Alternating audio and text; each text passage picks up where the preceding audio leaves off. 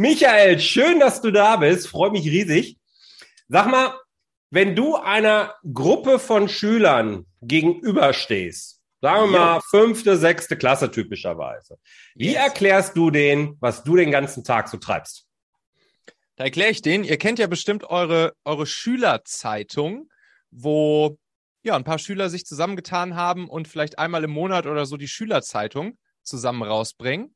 Und genau das habe ich damals während meiner Schulzeit auch gemacht, allerdings nicht in der Schülerzeitung, sondern in dem kleinen Dorf, wo ich gewohnt habe, da im Rheinland. Da habe ich dann so eine kleine Dorfzeitung mit 2, 3 anderen Kindern aus meinem Dorf rausgebracht. Und da hatte ich für mich den großen Traum, irgendwann mal so eine richtig große Zeitung zu besitzen. Also, ich hatte dann immer so gedacht, mal irgendwie sowas, so wie so eine Frankfurter Allgemeine oder sowas. Und da bin ich dann irgendwie der Verleger, der da seine Zeitung hat. Und dann lesen jeden Tag ganz viele Menschen die Zeitung. Und so in die Richtung ist es dann auch irgendwann gekommen. Heute mache ich im Prinzip viel genau dieses, nämlich online diesmal dann eben und nicht als Papierversion Inhalte zu veröffentlichen. Das mache ich zum Beispiel in meinem Machen-Magazin, das ist ein Online-Magazin, oder auch hier im Machen-Podcast. Oder per E-Mails, die ich raussende, oder per Bücher, die ich schreibe und so weiter und so fort. Es ging historisch bei mir jetzt immer sehr viel rund um die Themen Mitarbeiter finden, führen und binden. Aber mittlerweile hat sich das in diesem gesamten Machen-Content-Universum sehr stark ausgeweitet, auch auf andere Themen, die vor allen Dingen Unternehmer, Führungspersönlichkeiten, Inhaber, Gründer von kleinen, mittleren Unternehmen so interessieren. Sowohl persönlich als auch Business-Themen.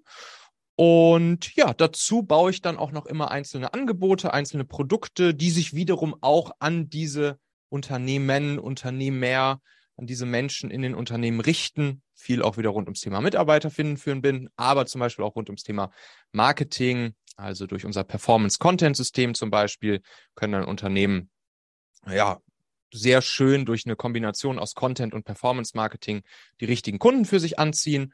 Und so baue ich da jeden Tag meine Inhalte und meine digitalen Produkte und habe da großen Spaß dran. Ich glaube, die Kinder gucken dich gerade mit ganz großen Augen an und sagen, boah, der hat eine Zeitung im Internet. Im Internet. Ja. Und cool, der macht damit richtig viel Geld. Sehr schön. Vielen Dank, lieber Michael.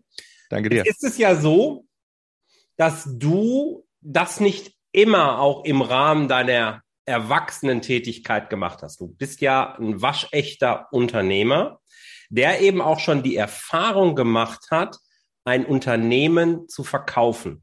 Und genau darüber möchte ich ja heute mit dir reden. Vermutlich werden es sogar mehr als eine Folge werden, weil wir uns was ganz Besonderes ausgesucht haben. Bevor wir dazu kommen, was wir uns überlegt haben, erklär doch mal, was hattest du, bevor du Zeitungsunternehmer im Internet wurdest? Einen richtig geilen Blog und Podcast macht er. Was hast du da gemacht und was für ein Unternehmen hast du verkauft? Wie war die Gesamtsituation? Erklär mal einmal kurz bitte. Yes, Gesamtsituation war so, dass ich aus dem Studium damals heraus mit einem Kommilitonen und auch mit einem anderen Mitgründer, also mit Hauke und David gemeinsam, haben wir eine Firma gegründet, Technologie-Startup damals. Das war damals noch so die goldene Ära der Smartphone-App-Goldgräber-Stimmung. Da haben wir dann eine App entwickelt namens Familionet.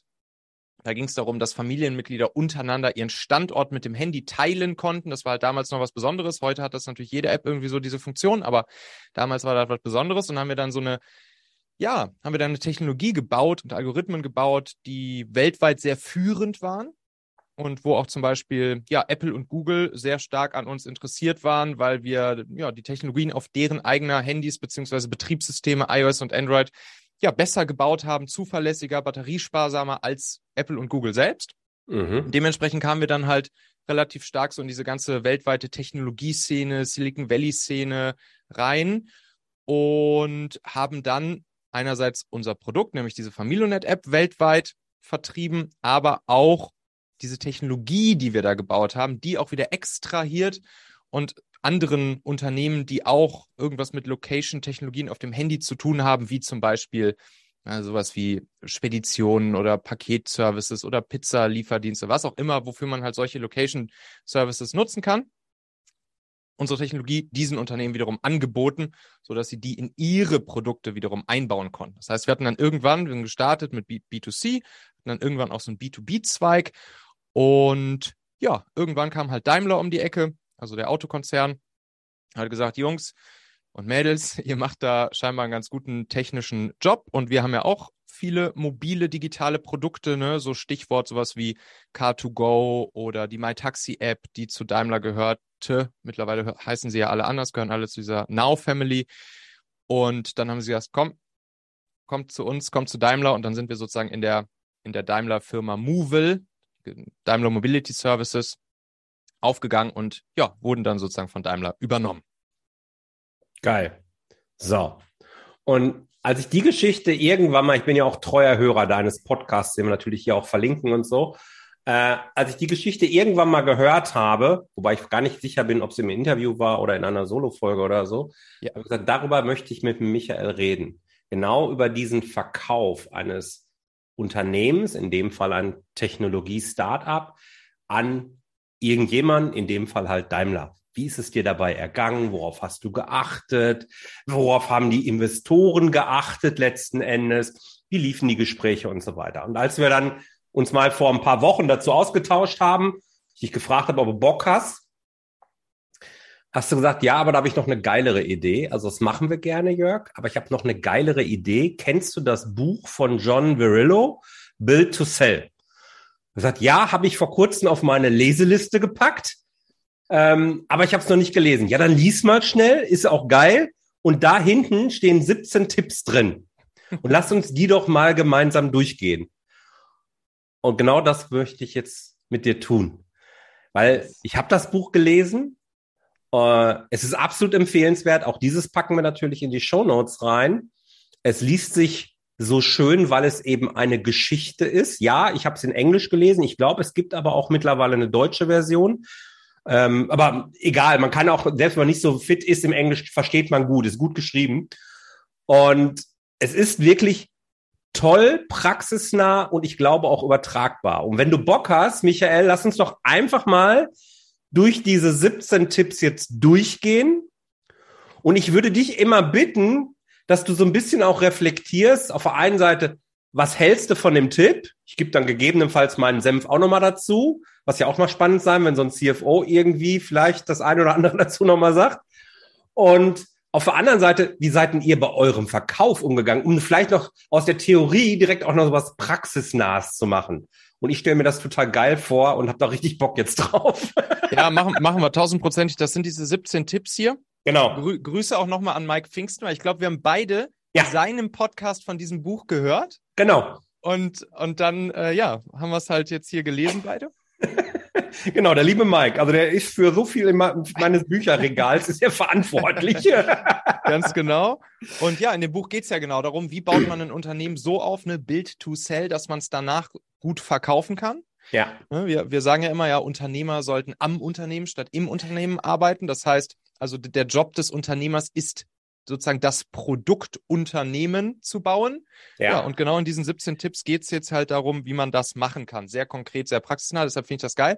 Und ich bitte auf jeden Fall darum, dass du auch deinen Senf dazu gibst. Ja, auf jeden Fall. Weil du als CFO, du kannst da, glaube ich, nochmal einen ganz anderen Senf dazugeben als ich. So, ich habe ja im Prinzip von deiner Kunst null Ahnung. Ich weiß noch, als wir letztens die Podcast-Folge für meinen Podcast mit dir gemacht haben, da habe ich dich noch gefragt, ist es nicht am Ende scheißegal, wo der in welches Konto der Steuerberater die Sachen einbucht? Und du hast natürlich alle Hände über dem Kopf zusammengeschlagen. Also du siehst, da wirst du auf jeden Fall hier auch noch guten Senf dazugeben können. Da bin ich mir sicher. Und ich fange direkt mit Tipp 18 an, also sozusagen, oder mit Tipp 0. Ja. Weil ich grundsätzlich jedem sage, egal ob er es vorhat oder nicht, baue dein Unternehmen so auf und steuere es so, als ob du es irgendwann verkaufen willst. Alleine mit diesem Mindset reinzugehen und sich immer mal wieder, und damit meine ich jetzt so einmal im Jahr, der Frage zu stellen, wie würde jemand, der mein Unternehmen kaufen wollen würde, auf das blicken, was ich im letzten Jahr gemacht habe, kann so viel Neues in den Unternehmensalltag bringen, so viel blinde Flecken, wie man so schön sagt, aufdecken, dass es ein extremer Mehrwert ist. Das heißt, selbst wenn du, lieber Hörer, jetzt sagst, ja, ich habe auch gar nicht vor, mein Unternehmen zu verkaufen, ich möchte mein Herzensbusiness betreiben, ich liebe das, was ich tue, und wenn es dann irgendwann weg ist, ist es halt weg. Wenn du richtig Spaß am Unternehmen haben willst, und Spaß muss nicht zwingend Geld sein, kann, muss aber nicht, dann lohnt sich diese Perspektive. Und diese Perspektive einzunehmen und das Unternehmen darauf aufzubauen, dabei helfen jetzt eben dann auch diese 17 Tipps sehr gut, finde ich zumindest, als ich so das Buch gelesen habe. Lass uns direkt einsteigen mit dem echten Tipp 1. Ich schlage vor, liest du den englischen Tipp vor, ich übersetze es dann grob ins Deutsche für alle, die jetzt da vielleicht sagen, pass auf, ist jetzt nicht so mein Ding in Englisch zu reden. Und dann können wir darauf so ein bisschen rumplaudern. Yo, Ted's Tips Nummer 1. Don't generalize, specialize. Yeah. If you focus on doing one thing well and hire specialists in that area, the quality of your work will improve and you will stand out among your competitors. Also, Spezialisierung statt Generalisierung in deinem Business. Genau. Versuch gar nicht erst von Anfang an in die Breite zu gehen, alles zu machen. Wenn du eine Sache hast, die du gut kannst, fokussier dich darauf und hol auch Spezialisten an Bord, die dich in dem eben noch besser machen können. Für genau dieses Thema zur Meisterschaft. Hab keine Angst vor der Nische, sondern werde Nischenführer. Das ist, glaube ich, so die Kernaussage vom ersten Tipp. So, jetzt erzähl mal, Startup, Technologie-App, Familio. Hört sich für mich extrem nischig erstmal an. Ja, war es im Prinzip Erstgedanken. Auch die Zielgruppe, zumindest von dem B2C-Produkt, die war auch nischig, ne? Beziehungsweise, nischig, relativ nischig, weil Familien mit Kindern, gut, gibt's schon häufiger auf dieser Welt, aber was am Ende eigentlich unsere Special Ingredient war, das war halt die Technologie, die wir da gebaut haben. Wir waren ein Technologieunternehmen. Wir hatten in Hamburg so einen 30 Kilometer langen Testparcours durch die gesamte Stadt gebaut, inklusive U-Bahn-Fahrten, inklusive durch den Wald laufen, inklusive durch den Park, inklusive durch dicht bebaute Gelände und so. Und da haben wir jeden Tag auf diesen 30 Kilometern durch die Stadt, jeden Tag mit 30, 40, 50 verschiedenen Handys haben wir so Tests gefahren. Und dadurch konnten wir halt sehr stark spezialisieren in der sogenannten Geofencing-Technologie. So hieß diese Technologie, die ja im Prinzip macht, dass wenn das Handy sich an einem bestimmten Ort oder an einem bestimmten Ort ankommt oder einen bestimmten Ort verlässt, dass dann ein bestimmtes Event technisch ausgelöst wird. Und diese Technologie, wir sind ja nicht angetreten mit dem Thema, hey, wir wollen jetzt hier Geofencing-Experten werden, sondern das war einfach mit der Zeit aus der Not herausgeboren, weil wir gemerkt haben, scheiße, für unser Produkt hat das, was es da von Apple und Google nativ bei iOS und Android gab, einfach noch nicht gut funktioniert. Und dann haben wir halt selbst angefangen, auf diese Technologien unsere Algorithmen oben drauf zu setzen. Und so kam das dann mit der Zeit. Und dann ist uns irgendwann das Licht aufgegangen. Ach, guck mal, jetzt werden wir auf einmal wahrgenommen von der weltweiten Technologieszene als die Experten fürs Thema Geofencing. Ich wollte gerade sagen, für mich hört sich das aber sehr schon als wie eine Rückbetrachtung an, was daraus geworden ist. Ja. Geh doch vielleicht nochmal so an die Uni-Zeit. Du sitzt mit den beiden Kommilitonen in der Cafete, wie das so früher hieß. Ja. Und ihr habt eine Idee. Was war die Idee genau? Die Idee war erstmal einfach nur, diese App zu bauen für Familien, wo die Familienmitglieder untereinander ihre Orte anlegen konnten, wie zum Beispiel Schule, Arbeit, Sportverein und so weiter und so fort. Und dann jeweils die anderen Familienmitglieder sehen konnten, wenn irgendwie zum Beispiel das Kind gut in der Schule angekommen ist oder der Vater gerade von der Arbeit losfährt. Das heißt, alles so rund ums Thema Familienorganisation im Alltag. Ach, guck mal, Papa ist jetzt unterwegs, der kann ja noch Milch unterwegs mitbringen. Ja. Beziehungsweise hier ist Mutter eigentlich schon zu Hause oder was auch. Also Organisation im Familienalltag plus natürlich auch so dieses Sicherheitsthema war da halt aus End-User-Sicht erstmal das, womit wir angetreten sind. Und dann hat sich das immer mehr, da muss ich auch sagen, das hat dann auch David, mein Mitgründer, der halt bei uns der Techie war, der hat das auch sehr stark dann immer vorangetrieben, zu sagen, ey Leute, eigentlich, was wir hier machen, ist eigentlich eine krasse Technologie zu bauen. Und deshalb dürfen wir uns jetzt sozusagen auch in diese Richtung ja spezialisieren und das auch nach außen tragen. Und dann kam daraus ja später auch dieser B2B-Zweig. Aber das war uns am Anfang überhaupt gar nicht bewusst. Mhm. Wie? Habt ihr da Mitarbeiter auch dazu geholt noch? Ja, ja, ne? Ja, klar. Also wir waren so. Das waren dann Programmierer wahrscheinlich, ne? Hauptsächlich Programmierer. Ja, so Team würde ich sagen, 80% Programmierer und dann, ja, später dann, oder was heißt später eigentlich, relativ bald dann natürlich auch Marketingleute, Produktleute, Produktdesigner. Ja, das war es soweit. Okay. So in die Richtung, ne? Mhm. Also würdest du sagen, ist erstmal richtig und habt ihr auch so halbwegs befolgt den ersten Tipp, ne? Kann man so sagen. Mit der Zeit, nicht bewusst. Also wir sind nicht, also... Ich glaube, das Buch hast du ja auch im Nachgang erst gelesen. Ja, das habe ich 10 Jahre später gelesen. Genau, also ja, in der Retrospektive wären wir so direkt angetreten, hätte man das noch viel geiler spielen können, dieses Thema. Oh. Aber ja, ist halt nicht, ne? So, daher genau. Immer so.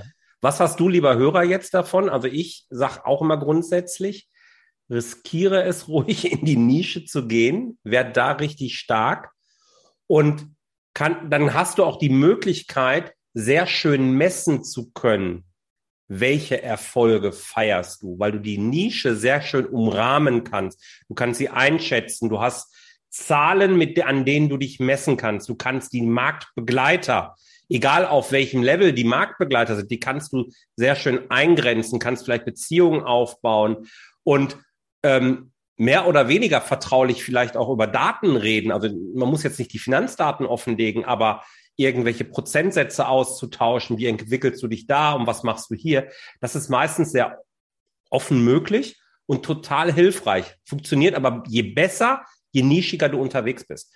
Mhm. Und ich glaube, da liegt auch noch ganz viel Power für die Zukunft. Mhm. Lass uns zu TED-Tipps Nummer 2 kommen. Yes. Relying too heavily on one client is risky and will turn off potential buyers. Make sure that no client makes up more than 15% of your revenue. Also, ja. Ne, das sozusagen das Kundenrisiko so streuen, dass keiner deiner Kunden für mehr als 15% vom Umsatz verantwortlich ist. Genau, die Wahrheit ist ja... Was sagst du denn dazu? Ja, ich wollte direkt, es ist ja jetzt Steilvorlage für ein Ros hier. Ja. Das erlebe ich relativ häufig. Ne? Ganz viele gründen ja auch, weil sie vielleicht 1 oder 2 Kunden haben, die von vornherein die Brötchen bezahlen. Mhm. Das gibt ja dann diese Sicherheit, ich kann mit meiner Idee auch Geld verdienen. Ja. Dann hat man eben 100% der Einnahmen oder 50% der Einnahmen, je nachdem wie es ist, ja, an die Kunden verteilt. Und das ist natürlich erstmal schön, um zu starten, aber von Tag 1 sollte man bemüht sein, ganz schnell diesen Anteil runterzufahren. Also 10 weitere Kunden an Bord zu bekommen.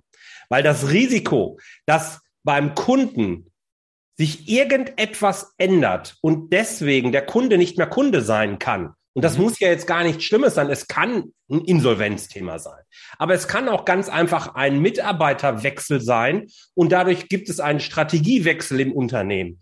Oder irgendwo anders beim Kunden wird Mist gemacht, hat mit deinem Bereich gar nichts zu tun, der eigentlich bei dir kauft. Dadurch werden die aber zu Einsparungen gezwungen und du bist halt betroffen. Also die Gefahr, das Risiko ist so extrem groß, dass wenn man eben 40% des eigenen Umsatzes mit nur einem Kunden macht, sehr schnell mitgezogen wird. Und das erlebe ich immer wieder relativ häufig, dass die Leute eben sich noch nicht einmal aktiv darüber Gedanken machen, wie viele Kunden habe ich denn und mit wie vielen Kunden mache ich denn 80% meines Umsatzes beispielsweise. Okay. Es ist ganz häufig so, um das noch zu ergänzen, dass mit 20% der Kunden 80% des Umsatzes gemacht werden. Also Pareto kommt hier auch. Ja. Das ist nicht so richtig geil. Ja, okay. Das heißt ja im Umkehrschluss, ne, auf der anderen Seite will ich ja jetzt auch gucken, gerade, da denke ich jetzt zum Beispiel an das Business, was ich jetzt gerade aufbaue mit meinem Performance-Content-System, was halt ein sehr standardisiertes Productized Consulting ist sozusagen. Ja. Und da schaue ich natürlich auf der anderen Seite auch, dass ich natürlich nicht nur von einem Kunden abhängig bin, aber auf der anderen Seite auch ja nur mit Kunden zusammenarbeitet, tendenziell halt etwas oder tendenziell weniger Kunden, dafür sozusagen bessere Kunden sozusagen. Ne? Und wenn ich das jetzt mal hier sozusagen umkehre, diese Gleichung, würde es ja heißen, angenommen, alle meine Kunden sind für gleich viel, nämlich maximal 15% verantwortlich, was ja gerade bei so einem Productized Service oder Productized Consulting sehr schön geht, weil im Prinzip ja zum Beispiel feste Preise einfach existieren, die jeder Kunde gleich zahlt. Genau. Dann würde man sagen, okay, wenn jetzt 15% jeder Kunde ausmacht, dann kann man so im Prinzip rechnen und man sollte nicht über die 15% hinauskommen, dass man vielleicht so 6 bis 7 Kunden insgesamt zur Zeit hat, oder? Kann man machen. Kann man genauso machen. Wenn man jetzt in so einem Dienstleistungsbusiness ist, ist das ja relativ einfach möglich. Mhm. Bei vielen anderen Branchen ist es natürlich schwieriger. Ich habe jetzt gerade die Handwerker so ein bisschen im Hinterkopf. Das ist jetzt erstmal schwieriger. Ne? Also da erlebe ich es beispielsweise häufig, dass man einen richtig großen Kunden hat, der Brot und Butter macht. Häufig übrigens dann noch nicht einmal das, was man eigentlich so richtig gerne macht. Also irgendwie, was so artverwandt ist, ja, kann man auch machen, wird schlecht bezahlt, aber hey, es ist erstmal sicheres Geld, das reinkommt. Ja. Und da gehen dann schon meine Nackenhaare hoch.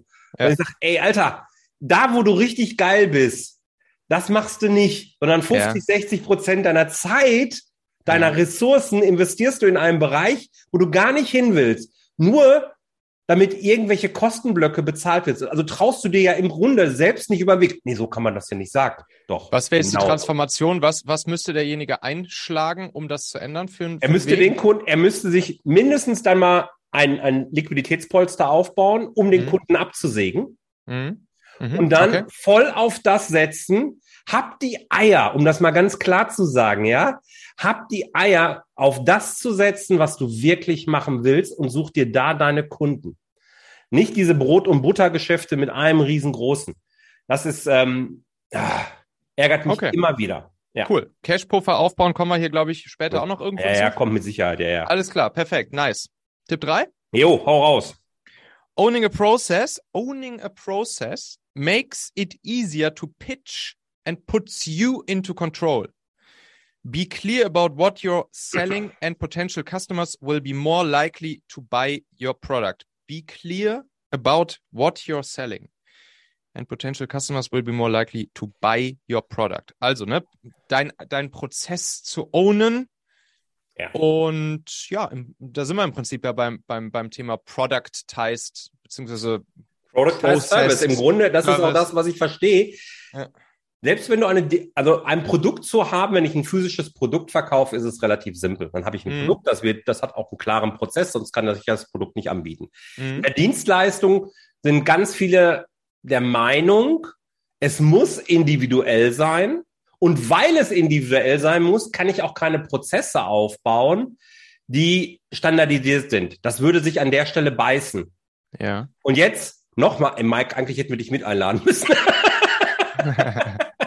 Nochmal der Hinweis zu Mike, der eben zeigt, wie man Productized Services aufbaut. Also wie man eine Dienstleistung auf der einen Seite hoch individuell macht und trotzdem die Arbeitsschritte dahinter standardisiert, sodass man einen klaren Prozess hat. Und hier gehe ich jetzt auch mal in eine Vorlage, sage ich eben, das gibt Qualitätssprünge in der Kundenwahrnehmung. Weil dadurch, dass ich genau weiß, was will ich in welcher Reihenfolge mit welchem Kunden machen, kann ich vorbereiten, kann ich Vorlagen geben etc. und kann ihn durch einen klaren Prozess führen. Ja, ich kann mir beispielsweise, ich arbeite ja mit so einem Meistertaskboard, ne? Kann mir da so ein Masterboard aufbauen, wo der Idealkunde drin ist und dann habe ich dort die ganzen Karten für die Prozessschritte und dann kann ich das runterziehen zu dem Kunden, mit dem ich dann wirklich arbeite. Und dadurch hat er dann natürlich eine ganz andere Wahrnehmung. So, boah, hier bin ich beim echten Profi. Und das ist halt schon krass gut. Ja. Und für mich persönlich bringt es natürlich unheimlich viel, weil wenn ich das einmal so habe, kann ich meine Mitarbeiter auch zeigen, pass mal auf, so läuft es bei uns. Ja. Kann sie daran ausbilden. Jetzt habe ich mal ganz tief in mein Backoffice gucken lassen. Das baue ich nämlich gerade auf. Ja, Hammer. Ja, genau das baue ich gerade auf. Ja, und trotzdem ist es hoch individuell. Mhm. Weil ich mache ja auch immer ganz am Anfang so eine 360-Grad-Business-Analyse, ne, wo ich einen Finanzcheck mache, der Kunde füllt ein Workbook aus, sehr intensiv, und dann treffen wir uns für einen Tag. Und Ergebnis des einen Tages ist dann eben, dass man sich den Fahrplan zurechtlegt, was sollte jetzt in den nächsten Monaten passieren. Jetzt weiß ich ja schon von Minute Null ungefähr, welche Themen werden mich erwarten. Nicht alle in welcher Ausprägung, gar keine Frage. Manches kann man mal weglassen, manches muss man vielleicht ein bisschen intensiver machen. Aber im Grunde kenne ich fast alle Bausteine. Und genauso kann ich den ganzen Prozess dann wie so ein Memory-Spiel einfach immer wieder neu zusammensetzen, nur dass mein Bild immer wieder ein bisschen anders aussieht. Mal ist die Sonne oben rechts, mal ist sie links, mal ist sie vielleicht verdeckt. Du verstehst, wie ich das meine. Also das funktioniert auf jeden Fall. Ja, ich finde das auch Hammer. Das mache ich jetzt beim Performance-Content-System auch. Da bin ich ja gerade in der Beta-Phase mit meinen ersten Beta-Kunden. Mhm. Und da passiert jetzt genau das. Die 16 Schritte, das sind halt 16 Schritte, um so ein Performance-Content-System aufzubauen. Die werden da jetzt, die einzelnen Bausteine, genau die Schablonen, die Vorlagen, die baue ich jetzt gerade auf. Die Beta neigt sich jetzt dem Ende und es ist so cool zu sehen, wie jetzt da diese 16 Bausteine halt liegen. Und wenn dann sich das Ding jetzt nach der Beta komplett öffnet, dann ist das halt fertig, dann ist das ein Prozess, dann ist das einfach ein geiles Ding, dann liegt da alles fertig. Es ist auch so befreiend dann, wenn man einfach so ein geiles Produkt hat und dann eben, einen Product heißt Service, Product heißt Consulting, wie auch immer man es nennen möchte, da liegen hat. Das ist richtig, richtig cool. Wie war das bei euch beim Startup?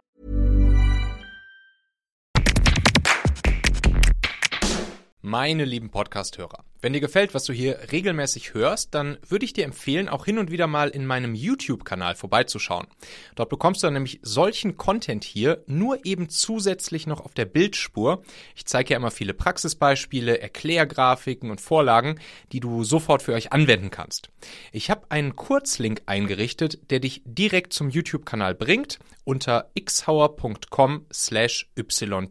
Für YouTube, xhauer.com/yt. Klicke dort gern einfach auf Abonnieren, so siehst du dann auch automatisch einmal pro Woche, wenn ich ein neues Video rausgebracht habe, und kannst einfach entscheiden, ob du es dir ansehen möchtest.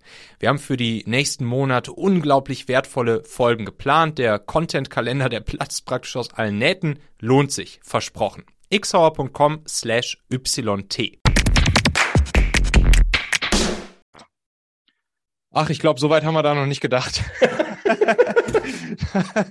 Wir hatten natürlich, Prozesse in place, aber die haben sich eher auf die Arbeitsweise bezogen, ne? Also sowas wie in der Softwareentwicklung solche Prozesse wie Scrum-Prozesse oder OKR-Prozesse zu haben. Das haben wir auch sehr gut gemacht. Das haben wir auch mit der Zeit sehr gut gemeistert. Ja. Aber jetzt hier im Sinne des Produktes, also bei der Software, die wir B2C sozusagen rausgebracht haben, da ist der Prozess, wie gesagt, eher der Schritt oder sozusagen das gemeinsame Arbeiten im Team, diese Software zu bauen. Und dann aber später, als wir dann eben B2B auch gemacht haben und dort dann unsere Technologie auch in Produkte sofort gebaut haben für unsere Kunden, das war tendenziell dann schon eher sehr individualisiert, was wir da an Produkten für unsere Kunden gebaut haben. Also da hatten wir jetzt, außer natürlich solche Sachen wie, dass wir die Technologie genommen haben, die extrahiert haben, in der Software sagt man dann SDK gebaut haben. Im Prinzip so eine, man kann sich vorstellen, wie so eine Druckerkartusche, die man halt in den Drucker einfach reinsteckt und dann läuft die. Ja. So haben wir unsere Technologie extrahiert und konnten sie dann halt in andere Produkte reinstecken. Aber die Produkte, also der Drucker selbst, in die wir das dann reingesteckt haben, die haben wir teilweise halt auch für unsere Kunden gebaut, und das war dann teilweise hyper individualisiert. Ja. Ich glaube auch, was meinst du dazu? Bevor ich in diese Standardisierung gehen darf, braucht es aber auch ein bisschen Zeit. Ich muss mein eigenes Business einfach mal erst richtig von innen kennenlernen. Ja. Muss diese ganzen Struggles, also die ganzen Fehlideen, das ganze Chaos muss ich alles irgendwie mal gemeistert haben, um dann erst einen funktionierenden, standardisierten Prozess durchlaufen zu können. Ich glaube, wenn man es von Anfang an probiert, macht man es auch dreimal neu, oder? Ja, man, das ist eh so. Also entweder du hast halt so ein Produkt schon mal für dich selbst gebaut und bist halt mal in verschiedene Richtungen gelaufen, hast halt am Ende Forschung und Entwicklung betrieben. Ne? Das ist eigentlich so das ist halt Forschung und Entwicklung, was man da halt macht. Man erforscht irgendwie einen neuen Weg und fällt auf die Nase und dann geht man vielleicht iterativ vor und testet weiter und testet nochmal Weg B und Weg C und dann geht man halt so weiter und irgendwann hat man halt einen schönen Weg gefunden, den man dann standardisieren und systematisieren kann. Mhm. Aber natürlich muss man erstmal am Anfang diesen Forschungsentwicklungsweg gegangen sein, um überhaupt zu wissen, was macht denn jetzt Sinn zu standardisieren und zu systematisieren. Das heißt, das gehört wahrscheinlich auch einfach am Anfang mit dazu. Und das ist auch vielleicht nochmal ein bisschen mutmachend jetzt für alle, die sagen, genau. Ich kann das ja jetzt noch irgendwie gar nicht so richtig standardisieren, systematisieren. Ich glaube, das gehört dazu. Das ist okay. Genau. Einfach mit den ersten Kunden vielleicht einfach mal individuell machen und dann genau. Zumindest das Mindset von Anfang an und das Vorhaben von Anfang an drin haben, dass man sagt, hey, alles, was ich jetzt sehe, was irgendwie funktioniert, so keine Arbeit jemals doppelt machen nachher, sondern nachher alles schön in die Schublade legen an Bausteinen, die ich mir dann sozusagen vielleicht mit meinen ersten Kunden zusammengebaut habe. Ich hau noch einen drauf.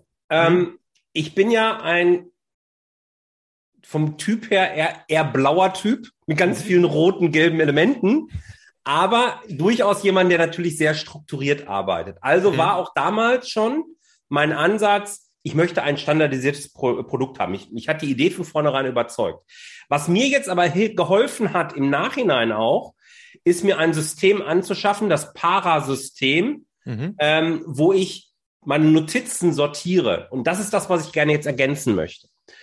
Leg dir eine Notiz an, die du in einem Projektordner, PARA, google da gerne mal nach. Thiago Forte ist da aus Amerika ein sehr, sehr geiler Ansprechpartner, Building a Second Brain, und der strukturiert alles dann nach dem PARA-Prinzip. Leg dir ein Projekt an, wo du sagst, Standardisierung, Dienstleistung. Jetzt einfach mal Überschrift. Bei mir steht jetzt Mentoring.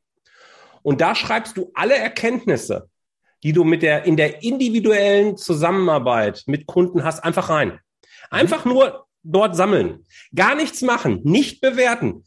Du kannst dann irgendwann, wenn du das Gefühl hast, du bist jetzt reif genug, kannst du darauf zurückgreifen, kannst alle Ideen bewerten, in die richtige Reihenfolge packen und so weiter. Dann entsteht aber ein Pool an Ideen, wovon normalerweise 80% einfach wieder im Nirvana, nämlich im Unterbewusstsein, verschwinden würden. Und das hilft mir ungemein, mich an viele alte Ideen auch wieder zu erinnern.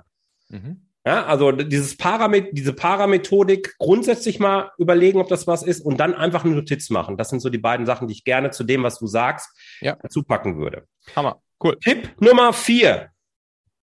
Don't become synonymous with your company. If buyers aren't confident that your business can run without you in charge, they won't make their best offer. Ja. Das ist natürlich auch spannend, vor allen Dingen für alle von uns, die hier auch als Personenmarke durch die Gegend rennen. Ne? Absolut. Personal Branding, eine gute Sache. Also hier steht am Ende ja nichts anderes. Achte darauf, dass du nicht gleichgesetzt wirst mit deinem Unternehmen. Also wenn du Personal Brand bist, wie Jörg Groß, ist das natürlich relativ schwierig. Ja, aber wenn du jetzt, bei dir ist es das Talentwerk, da steht erstmal nirgendwo Michael Assauer. Trotzdem, wenn du jetzt das Marketinggesicht nach außen bist, wird das sehr schnell miteinander verknüpft. Es geht doch gar nicht ohne den lieben Michael. Und darauf zu achten, dass das eben nicht der Fall ist und dass gerade die Prozesse intern so aufgestellt, dass es auch ohne dich funktioniert, ist extrem wichtig. Denn, und das steht ja hier auch, wenn ein Käufer dir ein möglichst gutes Angebot machen soll, möchte der Käufer ja auch davon überzeugt sein, dass das Geschäft ohne dich laufen kann. Ne? Ja. So, wie da war das denn bei euch? Ja, das war zum Glück easy, ne? Das war zum Glück eigentlich gegeben. Ja. Dadurch, dass wir ja eine relativ bekannte Brand dann hatten, dass wir gute Leute an Bord hatten, das würde ich sagen, das war in dem Fall, kann man da einen Check dran machen. Ja, okay. Nichtsdestotrotz wurden wir trotzdem von Daimler für 3 Jahre verpflichtet, dann noch da zu bleiben als Gründer. Ja, was ja meistens passiert, aber dazu kommen wir auch noch hinterher. Genau. Aber jetzt nochmal meine 2 Cent. Ich bin Personal Brand und das sehr, sehr bewusst. Mhm. Ich habe mir also, bevor ich gegründet habe, ich habe mir nicht viele Gedanken gemacht, weil es damals ja sehr schnell gehen musste. Ich habe das ja schon öfter hier im Podcast und auch bei anderen, ich glaube bei dir auch erzählt. Aber ob ich als Personal Brand rausgehe oder als irgendwas, darüber habe ich mir Gedanken gemacht. Und ich habe gesagt, nein, eine Dienstleistung macht schon Sinn, wenn sie als Personal Brand eben am Markt auftritt, weil das Vertrauen in eine Personenmarke deutlich höher ist. Man sagt zwischen 600 und 1200%. Ja. Da gibt es Studien zu, ja. Als in eine Product Brand. Ja, deswegen gibt es ja auch so Tesla und Elon Musk. Das ist ja die Verknüpfung, die man dann nochmal macht, letzten Endes. Mhm. Mein Beispiel war damals Roland Berger oder Jochen Schweitzer. Oder Beate Huse. Bitte? Oder Beate Huse. War jetzt nicht mein Beispiel, aber stimmt. Die hat sich auch irgendwann aus ihrem Laden verabschiedet. Also es geht. Ja. Ich muss aber auch sagen, ich habe bei der Gründung und auch bis heute nicht als Idee, das Ding jemals zu verkaufen. Mhm. Ich führe mein Unternehmen aber von Tag 1 an so, als ob ich es verkaufen sollte, wie auch könnte. Wie auch immer. Ja. Also halte ich für einen wichtigen Punkt.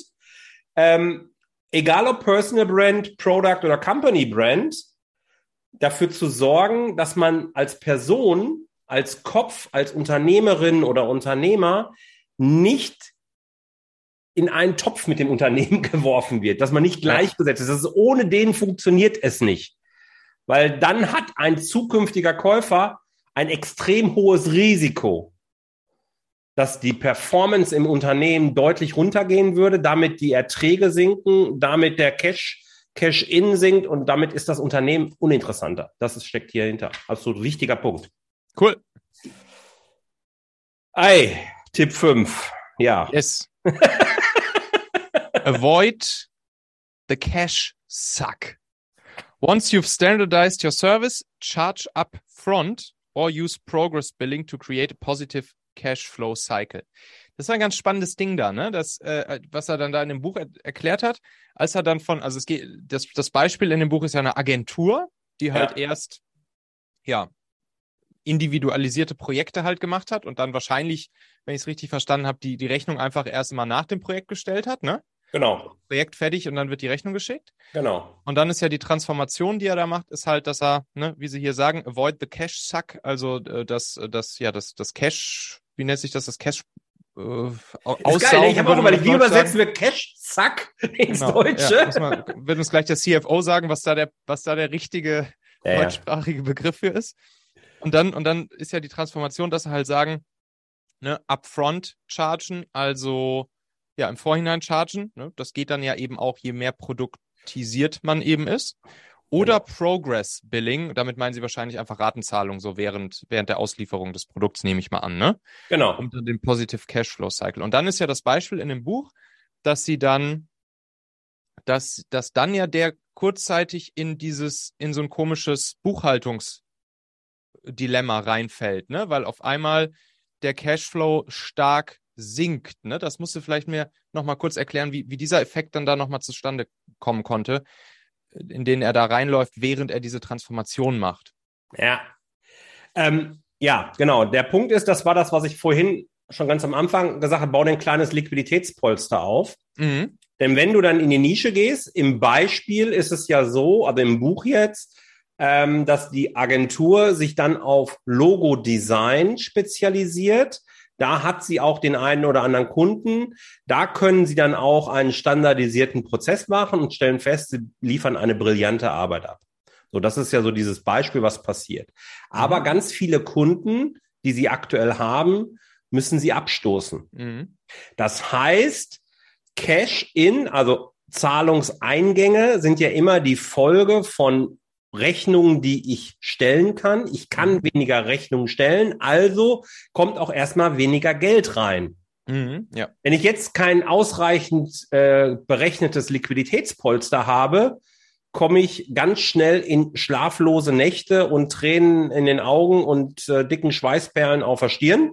Mhm. Und einen Tannenbaum ohne irgendwelche großen Geschenke für die Kinder, um mal so ein paar Bilder hier direkt zu bedienen, weil eben die Finanzsituation extrem angespannt ist. Ja. Und hier ist dann auch das große Problem oder die große Gefahr, dass man schnell rückfällig wird und sagt, nee, ich muss das andere machen. Mhm. Und jetzt brauchst du die Eier und du brauchst die Liquiditätspolster, um zu sagen, okay, ich ziehe das Ding durch. Kommt hinterher an einer anderen Stelle auch nochmal.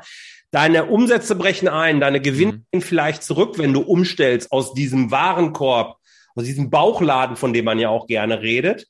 Und damit geht die Kohle auch entsprechend zurück. Und sobald du aber jetzt standardisiertes Geschäft hast, kommst du eben an einen Punkt, wo du im Vorfeld abrechnen kannst, wo du sagst, pass auf, ich habe hier ein Produkt, 360 Grad Business-Analyse bei mir, da kommt immer im Vorfeld die Rechnung. Mhm. Erst wenn die bezahlt ist, fange ich an zu arbeiten. Punkt. Mhm. So. Oder wenn das nicht geht, nehmen wir wieder unsere Handwerker, dann lass dich eben ratierlich bezahlen. Also, weiß nicht, 20% bei Auftragsvergabe, 30% bei Beginn der Arbeiten, 40%, wenn fertig und 10% nach Abnahme. Irgendwie sowas. Ja, ja. So, und dann wird sich im Laufe der Zeit auch dein Cashflow wieder erholen. Ja, verstanden. So, wie war das bei euch?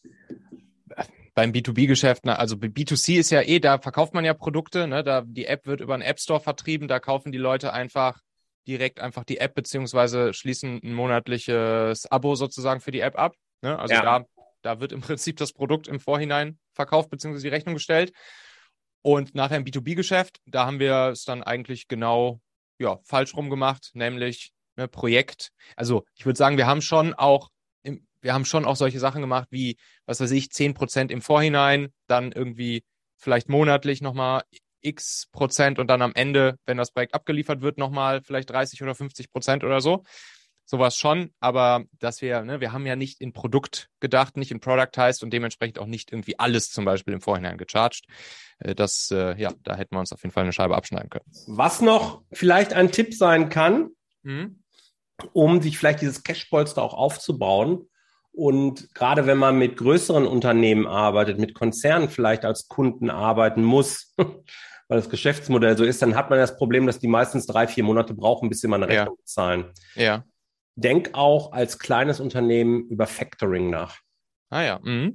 Factoring kann so geil funktionieren und das Renommee ist auch deutlich besser geworden in der letzten Zeit. Es ist also nicht so, dass Factoring nur von Unternehmen betrieben wird, die kurz vorm Exitus stehen, also kurz vor der Pleite stehen, sondern es ist einfach ein ganz probates Mittel, wenn du einfach die Kundenbeziehungen so hast, das Geschäftsmodell hast, dass du nur den Großteil deines Wertes im Nachgang zur Leistungserbringung in Rechnung stellen kannst, dann kannst du Factoring nutzen, um das Geld innerhalb von 2-3 Tagen auf deinem Konto zu haben.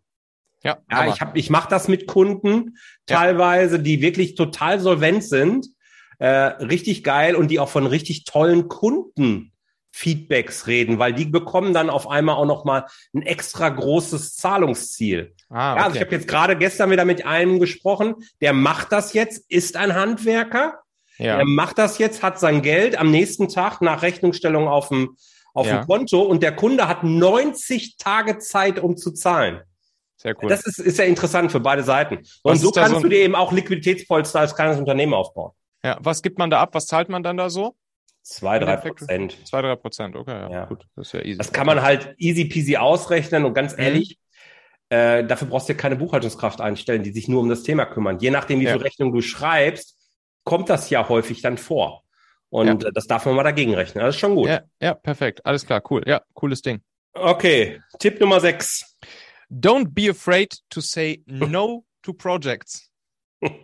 Prove that you're serious about specialization by turning down work that falls outside your area of expertise. The more people you say no to, the more referrals you'll get to people who need your product or service. Das ist natürlich eine spannende Abhängigkeit da am Ende, die er da beschreibt. Ne? Es ist, also ich meine, im Prinzip sagt er, trau dich Nein zu sagen. Ja. Und sag konsequent zu denen, Nachfragen, Nein, die eben außerhalb des Leistungsportfolios liegen oder außerhalb deiner Zielgruppe liegen. Und je öfter du dich das traust, desto mehr ziehst du die Leute an, die dein Produkt wirklich brauchen. Ja. Ja, das kennen wir ja auch ganz viel. Du guckst auf deinen Umsatz und stellst fest, ja, geht so gerade irgendwie, aber geil ist nicht. Ich kann die Kunden jetzt ablehnen. Ich muss die dazu nehmen, die mich hier anfragen, weil ich will ja ein bisschen mehr Umsatz machen. Ja. Und dann arbeite ich wieder mit den Leuten zusammen, die nur Brot- und Buttergeschäft machen. Das ist genau dieses Beispiel, nur etwas umgedreht. Und je öfter du dich aber traust und gleichzeitig aktiv bist und das auch kommunizierst am Markt, ich meine, das ist mir ein bisschen zu spirituell hier dargestellt, aber es ist trotzdem richtig. Wenn du das kommunizierst, dein Marketing auch entsprechend aufbaust, wirst du immer mehr die Leute anziehen tatsächlich, die wirklich mit dir arbeiten wollen. Ja, du wirst halt bekannt für ein Thema, ne? Das ist halt das Ding. Ja. Also man kennt dich halt, je mehr Augen und je mehr Köpfe dich halt gesehen haben und dich im Kopf drin haben für dieses eine bestimmte Thema, desto mehr wirst du halt auch allein deshalb dann schon empfohlen, weil du halt einfach mehr Leuten einfällst, wenn es einmal irgendwo um dieses eine Thema geht und jemand danach fragt, ne?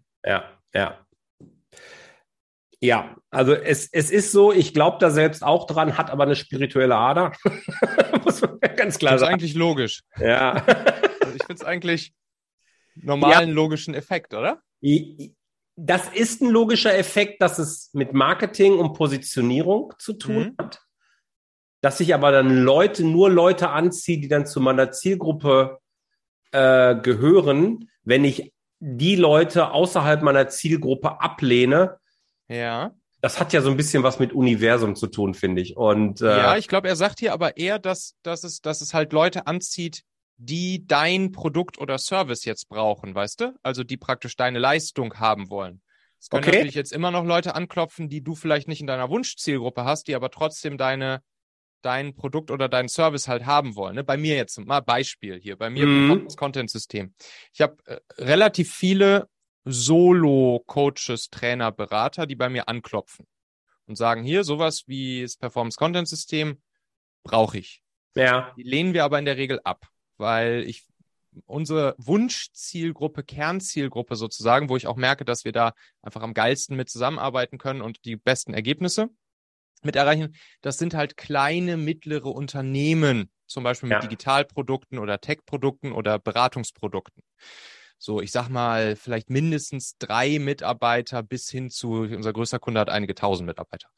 Und deshalb so Solo-Coaches, Trainer, Berater, das sind dann zwar die anklopfen.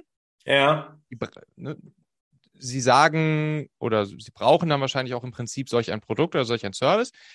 Aber wir sagen halt in der Regel ab. So, ne? Und ich glaube, dieser Effekt hier, der hier beschrieben ist, das ist vor allen Dingen der erstere Effekt, ne? Nämlich, dass dann halt Leute einfach anklopfen, die sagen, jo, guck mal hier, sowas, wie du es halt im Angebot hast, könnte ich gut gebrauchen. Okay. Gut. Alright. Yo, take some time to figure out how many pipeline prospects will likely lead to sales.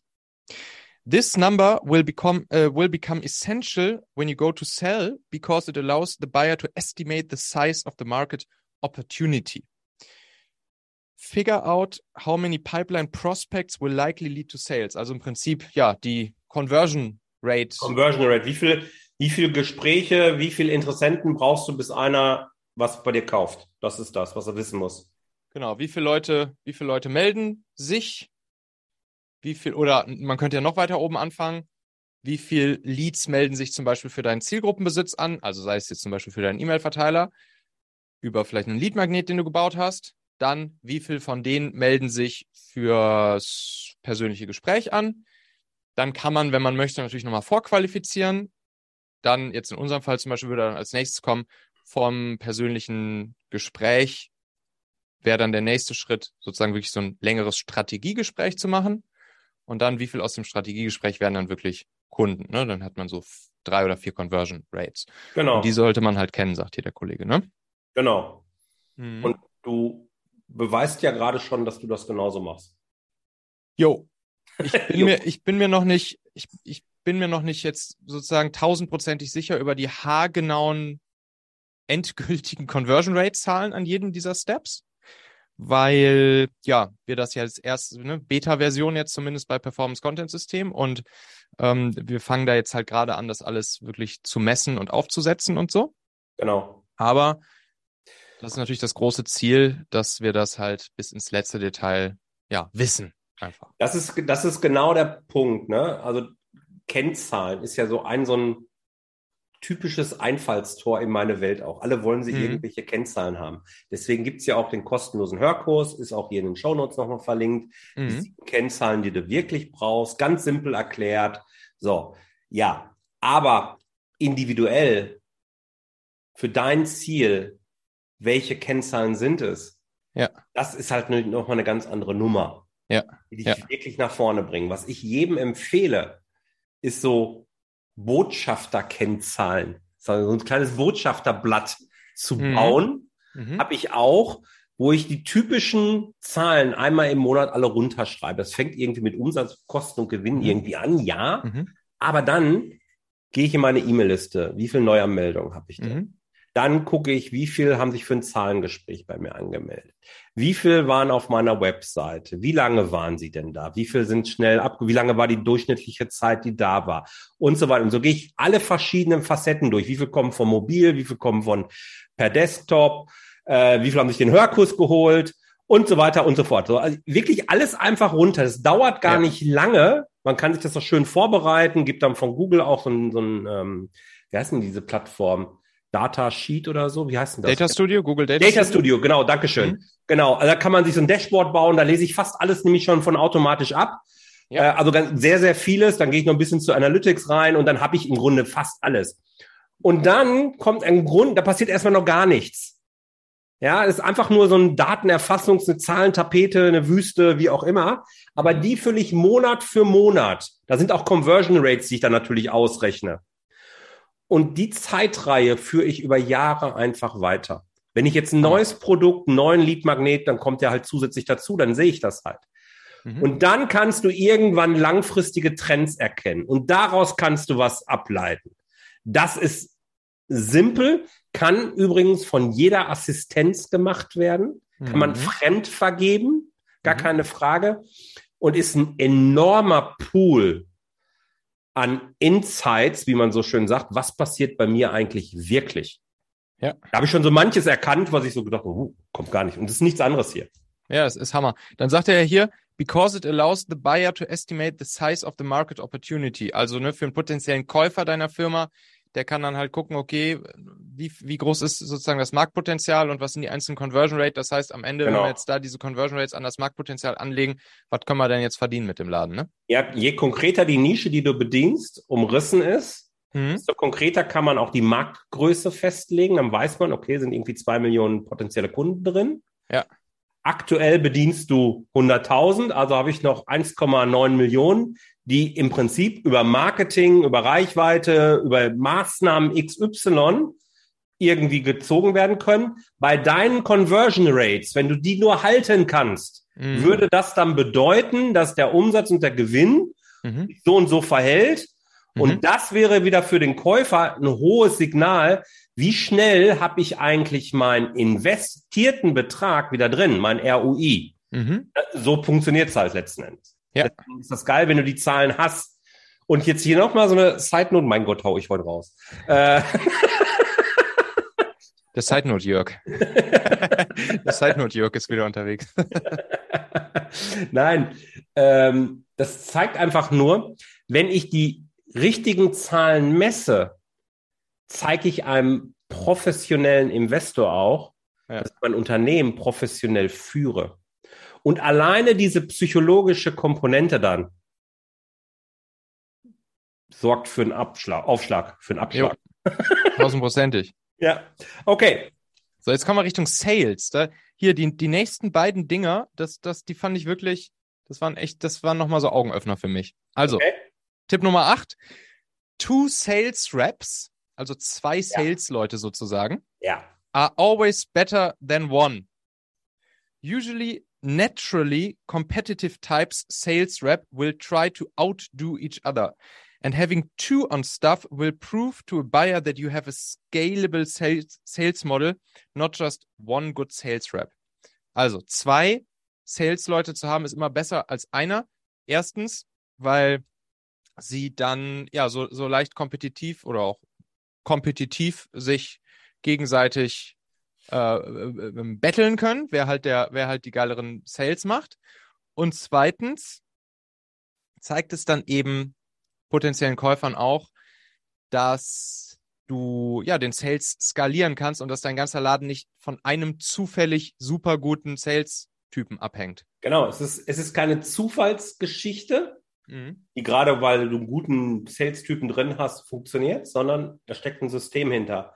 Und ein System kann ich immer wieder ausbauen. Das ist das, was ich mit 2 Sales-Typen eben zeige. Für mich auch ein Augenöffner. Du hast mich im Vorfeld des Gesprächs gefragt, ob da viel noch für mich drin war in dem Buch. Ja. Das ist tatsächlich einer von den, ich glaube, 5 oder 6 Notizen, die ich mir hier gemacht habe. Boah, wie geil. Stimmt, Salesmenschen sind von der Persönlichkeitsstruktur eher so angelegt, dass sie sich betteln wollen. Die wollen immer der Beste sein. Wenn ich also direkt 2 einstelle, sorge ich dafür, dass ich internen Wettbewerb habe. Genau. Und die werden das Ding nach oben explodieren lassen. Wie geil. Genau. Dann sind sie halt in ihrer natürlichen Umgebung und fühlen sich halt wohl, ne? Ja. Können Gamification-mäßig sich gegenseitig halt betteln. Und ja, Hammer. Ein Sales-Typ fühlt sich halt alleine. Der fühlt sich halt nicht wohl. Genau. Das ist übrigens auch so ein Grund, ne? Thema Remote Work und so, warum man ja sagt, hier Sales-Leute, das macht schon total Sinn, die auch on-premise im selben Office oder sogar im selben Raum halt einfach sitzen zu haben. Ja, absolut. Nehmen wir mal an, dass das bei Familio jetzt nicht so das Thema war, ne? Nee, da war es nicht so das Thema, genau. Und ja, nee, genau, deshalb. Okay. Ja, haben wir Sales selber gemacht. Komm, machen wir die nächste Sales-Frage direkt. Ja, die ist auch spannend hier. Mhm. Das war richtig geil auch. Das war auch ein richtig schöner Augenöffner hier. Hire people who are good at selling products, not services. These people will be better able to figure out how your product can meet a client's needs rather than agreeing to customize your offering to fit what the client wants.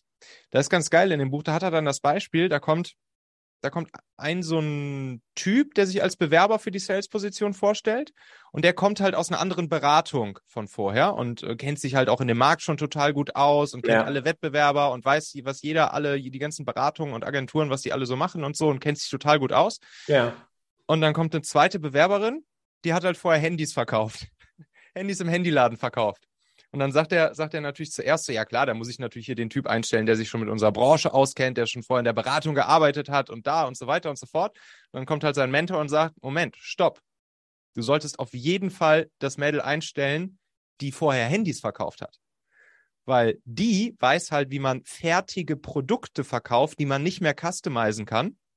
Und das ist für dich ein Riesenvorteil, dass sie genau weiß, wie das funktioniert und dass sie eben Kunden ein Produkt verkaufen kann und nicht wie der andere Kollege, der halt gewohnt ist, dass er halt individuelle Dienstleistungen immer schön tailored für jeden einzelnen Customer zusammennäht. Und das war auch nochmal, fand ich, ein richtig geiles Ding, oder? Absolut, absolut. War ich jetzt auch, also ich gehe ja immer mehr auf den Menschen. Mhm. Also ich empfehle eigentlich allen primär darauf zu achten, dass der Mensch ins Unternehmen passt, vielleicht die richtigen Reizpunkte als Mensch auch mitbringt, das ist okay. Aber weil dieses Menschliche wichtiger ist als das Fachliche, aber ich bin ehrlich, das habe ich so auch nicht bedacht, gekannt. Finde ich aber logisch. Ja, auf jeden Fall. Finde ich total logisch. Also muss ich ganz ehrlich sagen, der Berater, der da als Alternative war, der hätte ihm den ganzen Laden auseinandergenommen und hätte ihm dann da irgendwelche zusätzlichen zusätzliche Optionen hätte der dann halt nochmal offengelegt. Und ja, das führt dich wieder vom Fokus weg. Die andere akzeptiert halt direkt, was Sache ist. Ja. Und dann geht's los. Absolut sinnvoll, wo auch jeder drüber nachdenken sollte. Also gerade diese Kombination, ne? Ja, 1000%. Auf 8 und 9 fand ich auch. Geil. So, jetzt kommt Tipp Nummer 10 und jetzt kommt so ein bisschen das, was wir vorhin schon hatten auch.